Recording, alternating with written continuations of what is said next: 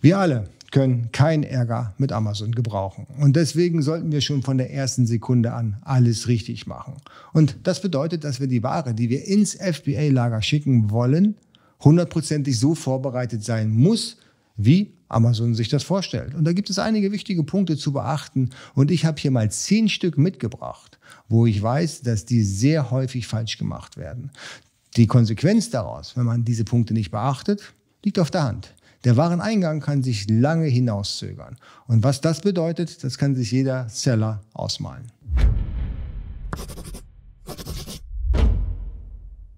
Hallo, herzlich willkommen. Mein Name ist Jens Lindner und ich bin hier bei AMZ Pro, dein Host. Hier geht es vorrangig um die Produktion in China und den Verkauf auf digitalen Marktplätzen. Die da wären Amazon, eBay und natürlich auch dein eigener Online-Shop. Wenn du interessiert an E-Commerce-Themen bist, dann lade ich dich ein, hier jetzt direkt den Kanal zu abonnieren, die Glocke zu drücken und für den YouTube-Algorithmus mir nochmal den Daumen nach oben zu geben, sofern dir das Video gefallen hat. Der ordnungsgemäße Versand unserer Produkte ins FBA-Lager ist super, super wichtig. Und das darf man nicht vernachlässigen. Was das bedeuten kann, äh, wenn man hier Fehler macht und wie lange sich der Wareneingang hinauszögern kann, ist beispiellos. Es kann Wochen, Monate oder am Ende des Tages verschwindet die Ware ganz. Das wollen wir nicht. Wir wollen verkaufen, wir wollen handeln. Und es sind ein paar Regeln, die wir zu beachten haben. Und hier gehen wir jetzt mal die elf wichtigsten Regeln durch. Regel Nummer eins ist natürlich die richtigen Abmessungen und das richtige Gewicht. Ein Karton bei Amazon darf nicht länger als 63,5 Zentimeter sein und darf nicht mehr als 23 Kilo wiegen. Ab 15 Kilo muss ein Achtung Schweraufkleber auf jede Seite draufgeklebt werden. Also sechsmal, nicht zweimal, nicht dreimal, sechs Aufkleber, Achtung schwer, müssen auf den Karton geklebt werden, damit der Mitarbeiter von jeder Seite sieht, ob er diesen Karton alleine heben kann oder nicht. Es gibt natürlich Ausnahmen, wenn das Einzelprodukt schwerer ist als 23 Kilo oder länger als 62,5, aber das sind Ausnahmen. Da könnt ihr in der Beschreibung nochmal nachlesen. Da habe ich den Link zu dieser Reglementierung nochmal angeheftet. Der zweite große Fehler, den viele machen, ist eigentlich gut gemeint, aber schlecht ausgeführt. Und zwar haben sie einen Masterkarton, das kennt man ja. Da drinnen ist nochmal ein zusätzlicher Karton mit mehreren Inhalten. Und in diesem zusätzlichen Karton sind dann die Versandprodukte, die der Kunde bei uns im Shop bestellt. Jetzt ist auf dem Masterkarton kein ERN-Aufkleber drauf, aber auf den Zwischenkarton wo eben mehrere Einheiten drin sind, ist schon ein ERN-Code oder sogar ein FNSKU-Code, den Barcode von Amazon draufgeklebt. Jetzt weiß der Mitarbeiter gar nicht, ist das jetzt das Endprodukt, was verschickt wird? Also bekommt jetzt der Kunde, der kauft, viermal das Produkt oder muss ich diesen Karton nochmal öffnen? Die Verwirrung ist vorprogrammiert. Im schlechtesten Falle sagt der Mitarbeiter, hier ist der ERN-Code oder der FNSKU-Code.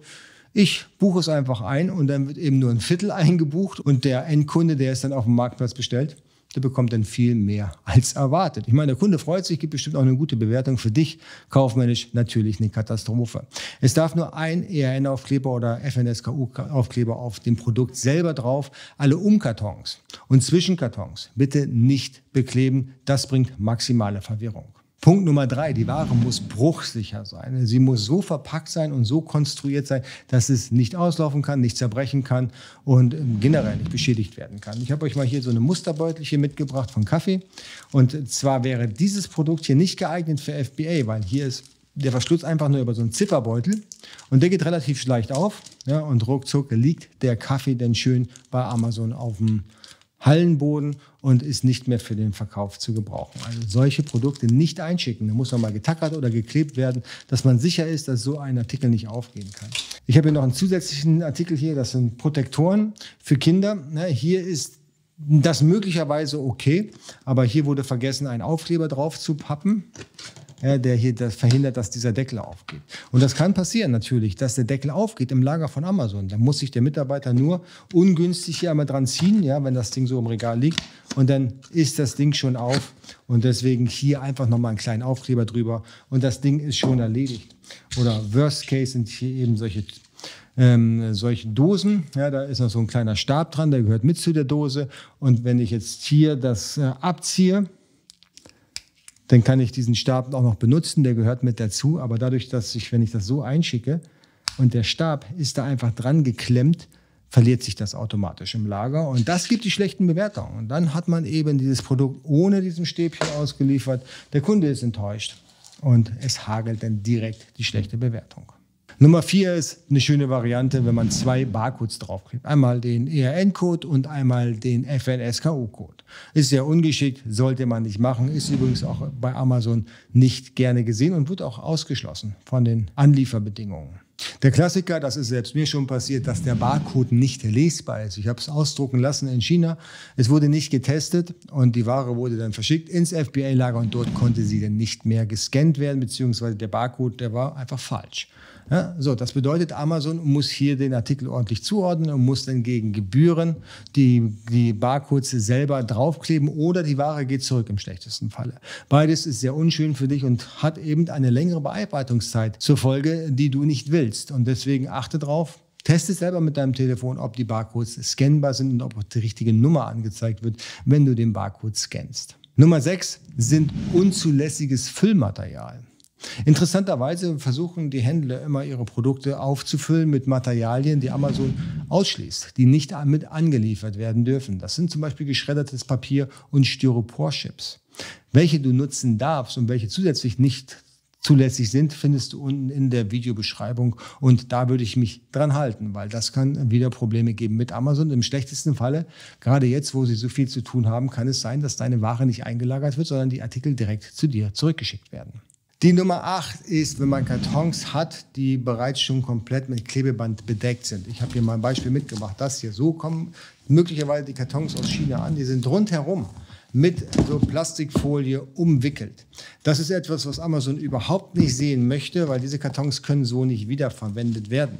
Daher bitte umpacken in andere Kartons, auch wenn ihr die in China so oder aus China so angeliefert bekommen habt oder weist eure chinesischen Hersteller an, dass ihr das so nicht haben möchtet. Die Nummer 9 ist, das Ganze in Stretchfolie zu umwickeln. Auch das will Amazon nicht sehen. Sieht man auch immer wieder bei Händlern, dass die anfangen, ihre Produkte, ihre Einzelkartons in Stretchfolie einmal einzupacken. Macht natürlich Sinn, die Kartons können nicht geöffnet werden beim Transportweg, aber Amazon hat den ja, hat im Prinzip den Müll am Lager und zusätzlich nochmal extra Arbeit, um die Kartons auszupacken. Und diese Arbeit ist möglicherweise nicht bei Amazon kalkuliert. Ein weiterer Klassiker ist, da kann ich das Paket hier gleich nochmal nehmen, das alte Shipping-Label ist drauf. Das bedeutet so viel, der Hersteller damals aus China hat die Ware mit UPS beispielsweise verschickt, so wie in diesem Falle. Und ich habe dieses, diesen, dieses Label nicht entfernt, und versende dann den Artikel wieder per UPS ins Amazon FBA-Lager, ohne den alten Aufkleber zu überdecken. Kann schon Probleme geben bei UPS, weil wenn sie den falschen Code scannen und den anderen nicht sehen, kann es sein, dass du die Ware wieder zurückbekommst oder eben, dass die Ware irgendwo stecken bleibt. Und das sind alles vermeidbare Fehler. Die alten Shipping-Labels müssen alle bitte runter. Und die Nummer 11 ist super wichtig und, glaube ich, das Wichtigste von allen. Geht sorgfältig mit euren Anlieferplänen um. Ja, tragt nichts Falsches ein. Kontrolliert lieber fünfmal, ob das, was in den Kartons drin ist, auch so in dem Anlieferplan steht. Und trickst nicht rum. Ja, gerade jetzt bei der Auffüllbeschränkung höre ich immer wieder von Leuten, die mehr einschicken, als sie im Anlieferplan anmelden, um sich da vielleicht nochmal einen extra kleinen Lagerbonus zu organisieren. Das wird nicht mit Applaus belohnt bei Amazon. Da kann schon sein, dass es dann Ärger gibt. Und es kann natürlich auch sein, dass eure Ware erstmal nicht eingelagert wird. Ne? Und das ist genau das, was ihr nicht wollt. Also, die Anlieferpläne sollten sorgfältig ausgearbeitet sein. Und ganz wichtig hier nochmal, dass ihr auch genau beschreiben müsst, welcher Artikel in welchem Karton drin ist, wahrheitsgemäß. Ja, und nicht schätzen und raten und glauben, ja, die können das ja alles zusammenzählen. Ihr wisst nicht, wie es bei Amazon im Lager aussieht und wer welchen Karton jetzt gerade bearbeitet. Und wenn es da Differenzen gibt, ja, dann kann schon sein, dass alles länger dauert, dass Ware verloren geht und ihr habt am Ende des Tages den Ärger. Bitte berücksichtigt diese elf Punkte, berücksichtigt, dass ihr jetzt direkt den Kanal abonniert und die Glocke drückt, falls ihr es natürlich noch nicht getan habt. Den Daumen nach oben könnt ihr bitte jetzt auch direkt drücken und wir sehen uns im nächsten Video.